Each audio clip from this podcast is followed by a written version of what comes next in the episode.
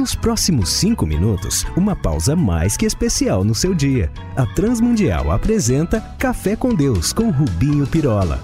Quando Jesus encontrou-se com aquele sujeito rico lá de Mateus 19, e após este lhe ter recusado a ordem de desfazer-se de tudo quanto tinha e de dar isso aos pobres e depois segui-lo, o Senhor fez uma declaração para o que costumamos não valorizar ou fazemos erroneamente.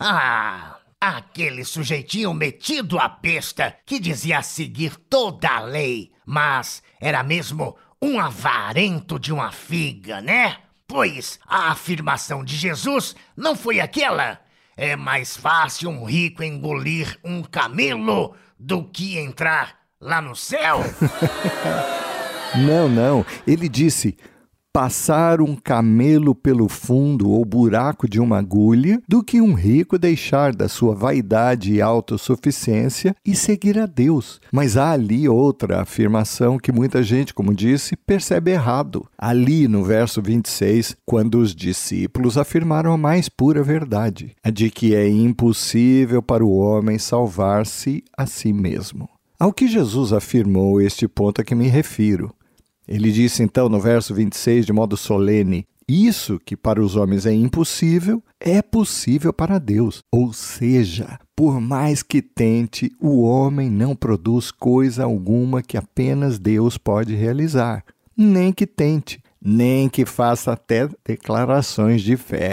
Meu pai, nem diga! Já cansei desses. Deus vai me honrar, Deus vai me dar um carro dos sonhos, Deus vai fazer isso, Deus vai fazer aquilo que eu quero. Exatamente.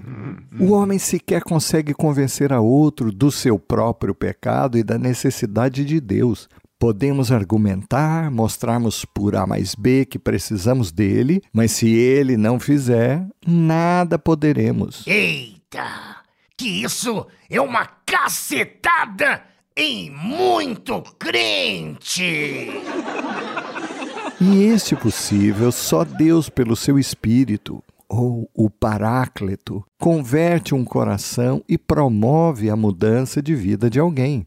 É ele, afinal, quem convence o homem do pecado, da justiça e do juízo, conforme disse-nos João 16:8. Uma pregação eloquente, e os muitos estudos jamais nos convenceriam dessas verdades. Muitos de nós sabemos esses versículos de cor, mas muitas vezes não entendemos a profundidade desse convencimento. Pessoa alguma dificilmente admitirá que é alguém ruim, necessitada. Dificilmente uma pessoa se descreverá como depravada, impura, egoísta, cruel, má, injusta, etc. Porém, o Espírito revela-lhe isso e a ele convence. Assim, e só por ele, percebemos o quão necessitados da graça e do perdão de Deus somos. E para além do mais, o Espírito Santo nos tira da incredulidade. É ele quem nos convence da verdade, de Cristo e do Evangelho. Meu Pai eterno, é isso? Então, aquelas pataquadas que fazem o povo chorar, babar, rolar no chão, nem sempre é de Deus, né? Sim, por isso repito, o melhor indicativo se o nosso Domingo Santo foi de fato santo é lá na segunda-feira, pelas nossas ações humanas e testemunhos. Testemunhos, né? Sujeito confessa nessas reuniões até que acendeu a fogueira que matou a Joana d'Arc. Tudo pra emocionar. Bem, não vamos generalizar, mas sim, há muito o que chamo de choro de berçário, manipulações, emocionalismo, mas nada que seja gerado pelo Espírito Santo. Podemos imitar, mas não fazer igual. Deus não precisa desse dedinho de ajuda nossa. Ele faz o que nos é impossível. Portanto, o que temos de fazer é dependermos dele, pois é ele quem sopra sobre alguém esse milagre de convencimento e de conversão que faz o que nos é impossível, que é fazer alguém nascer de novo. Então precisamos todos mesmo é de temor, de o buscarmos, de pregarmos as Escrituras. E lembremos-nos, Jesus é o Verbo, a palavra, então é dele, das Escrituras, pregadas sem aditivos ou conservantes que precisamos. Deus, e só Ele, fará o que nos é impossível, a nós na igreja ou na nossa casa, com os nossos familiares e filhos. Dele, então, dependamos. Vamos falar com Ele.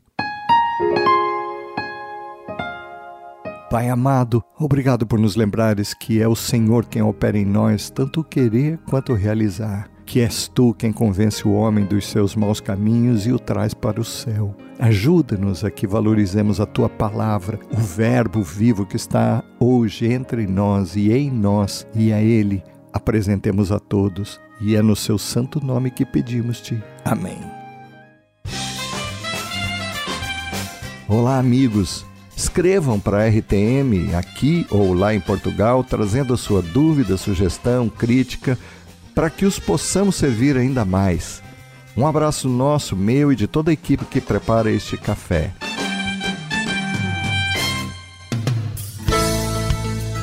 Se você gostou desse programa ou tem alguma dúvida, escreva para cafécomdeus@transmundial.org.br.